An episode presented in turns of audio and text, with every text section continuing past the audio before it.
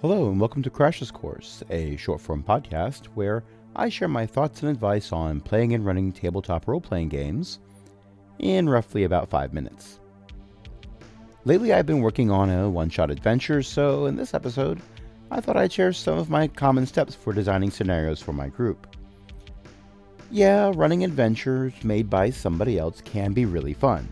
It's not that it's less work, mind you, especially if you're trying to be as close to the printed adventure as possible. It's about having a shared story, a bonding experience with other groups. And, oh, yeah, you didn't need to think up an entire adventure's plot hooks on your own. Until, that is, the players leave the beaten path of the printed adventure and you have to go ad lib what happens next. Anyway, I've run a few printed adventures, but never exactly as they were printed. Sometimes I only took a few elements that looked like they fit my existing campaign and messed with those. More often, I write my own stuff. Mostly. My process starts with writing random ideas down. This can occur anywhere, and I have a notebook I keep around for just such an occasion. More recently, I made a channel in our Discord called Campaign Seeds. I use this to both scratch paper things out and to gauge how my friends will react. The stronger the reaction, the more likely I am to at least pull some of that idea into my next campaign. Each idea I post consists of the following things one, a rough idea of the kind of characters who will be involved, two, the goal they're attempting to achieve, and three, at least some sort of motivation that the players might have for achieving that goal. There may or may not be other details included, but these are the big three for me.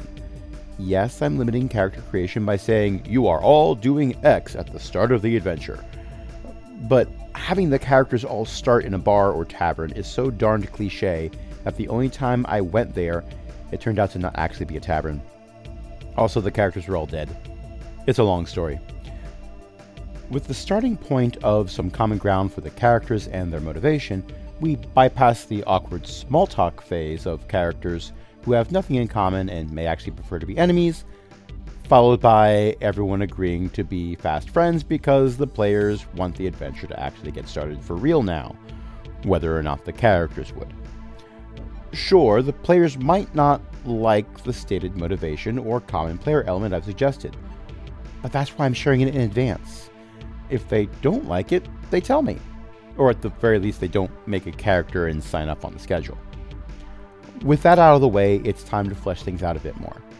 I won't set up the big bad quite yet, as I usually wait until closer to when the characters are going to encounter them. If it's going to be a one shot, I wait until I've at least read some backstories. I might make a map of a starting town or roll up a few NPCs, but tabletop role playing games have enough somewhat generic stat blocks that even that isn't necessary unless I'm inspired by those backstories I just mentioned. I love character backstories. I joke that backstory is just a fancy word that means how can the GM hurt the character emotionally? There's some truth in that, but they also mention friends, family members, and locations.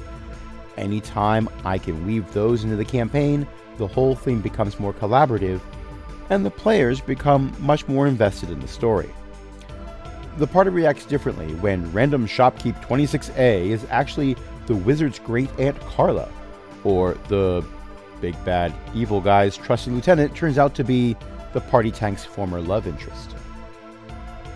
My all time favorite antagonists to roleplay have been lifted directly from character backstories, and some have remained recurring NPCs long after their introductory campaigns have ended. Uh, sure, sometimes that requires me to change how I expected the adventure to go. That's part of the fun for me. That's all for this episode. Subscribe to Just This Podcast on Mastodon at is.aaronbsmith.com slash at crashes course, or subscribe to all of my TTRPG podcasts at aaronbsmith.com slash cogwheel. Music is Deadly Windmills by Jam from modarchive.org, and this podcast is distributed under a Creative Commons Attribution, Non-Commercial, No Derivatives license.